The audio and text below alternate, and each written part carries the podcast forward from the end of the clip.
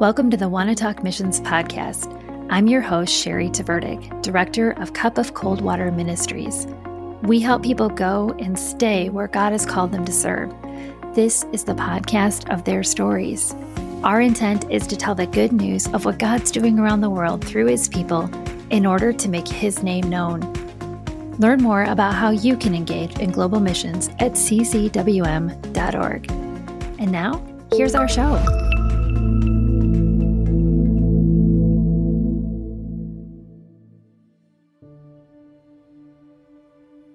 One Baby for the World 24 Days of Advent from a Missions Perspective.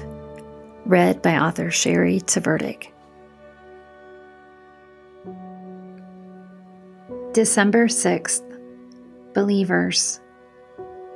Mary said, I am the Lord's servant. I'm willing to do whatever He wants. May everything you said come true. And then the angel disappeared. Luke 1 38. Gabriel has just told Mary she was to become pregnant with the Messiah while remaining a virgin. Let that sink in for a bit. I never wrestled with doubt more than when I began to unpack stories like these for people who had never heard the gospel before. I observed for the first time what the Bible sounded like to a person who has not spent every Christmas with the Nativity in their living room. It's a sketchy sounding story when filtered through that lens. As I unpacked the Bible word for word so that I could explain it well to the unreached, I began to sense the crumbling of so many false beliefs I had gleaned along my Christian walk. There were disturbing things in the Bible that I had never read before. There were things I had believed that were simply not in the Bible. Perhaps I saw a cartoon or heard a Bible story that way and had hung on to it a false gospel. I didn't like the crumbling. I was safe in what I thought I knew about Jesus. Yet, Jesus, the gospel, the entire message is anything but safe. The Word of God is dangerously transforming to those who will believe it. But who would believe it? We never did mean to start a church. It was so accidental it's embarrassing. Accidental is a wonderful word to describe much of what God did with us in Mongolia. Later, we would come home and be interviewed for mission director positions at various churches. We always failed to know the lingo they threw at us, lingo more polished missionaries would know. In that world of missions, things like planting churches in unreached communities are complicated blueprinted, and strategized. Although I have great respect for that world, we were never in it. For us, it began as a knock on our gate. A sweet Mongolian woman introducing herself as our neighbor and asking, Will you teach me about the Bible? But we were supposed to spend two years language learning, culture acclimating, figuring out how to do the laundry without running water.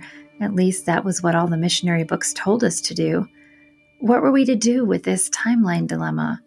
So, we fast forwarded to Bible studies in our living room with the woman we just met.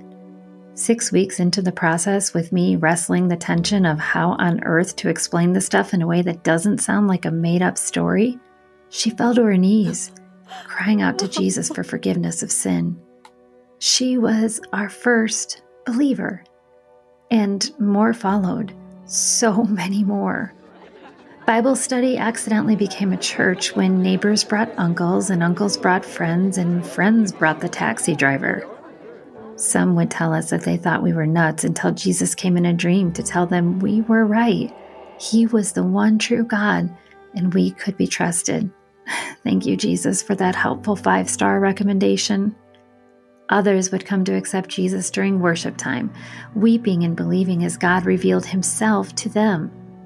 One man came to church for months on end and doubted every time until one day he found himself unable to ask the Buddhist monk for prayer because he had come to believe the monk was wrong. There was only one God to pray to Troy and Shari's God. We tried so hard to do it right, to take it slow, to explain it well. We tried to make the Bible stories make sense. But ultimately, it had so little to do with us, our methods, and efforts. We missionaries were small, unqualified, and prideful. But the believers believed in someone greater than us.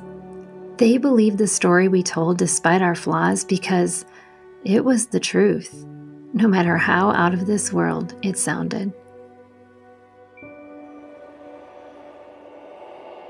Mary, she too believed an absolutely outlandish plan.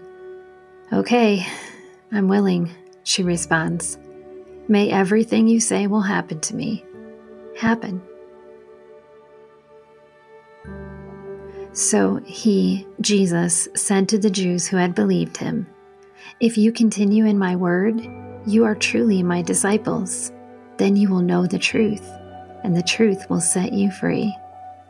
John chapter 8, verse 31 and 32.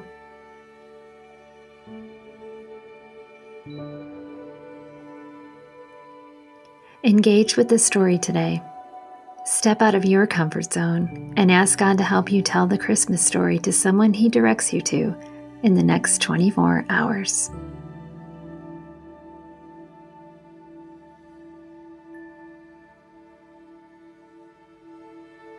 Thanks for listening. See you next time on Wanna Talk Missions. Make sure to check out all that God's doing with our missionaries at Cup of Cold Water Ministries by visiting ccwm.org. And that's our show.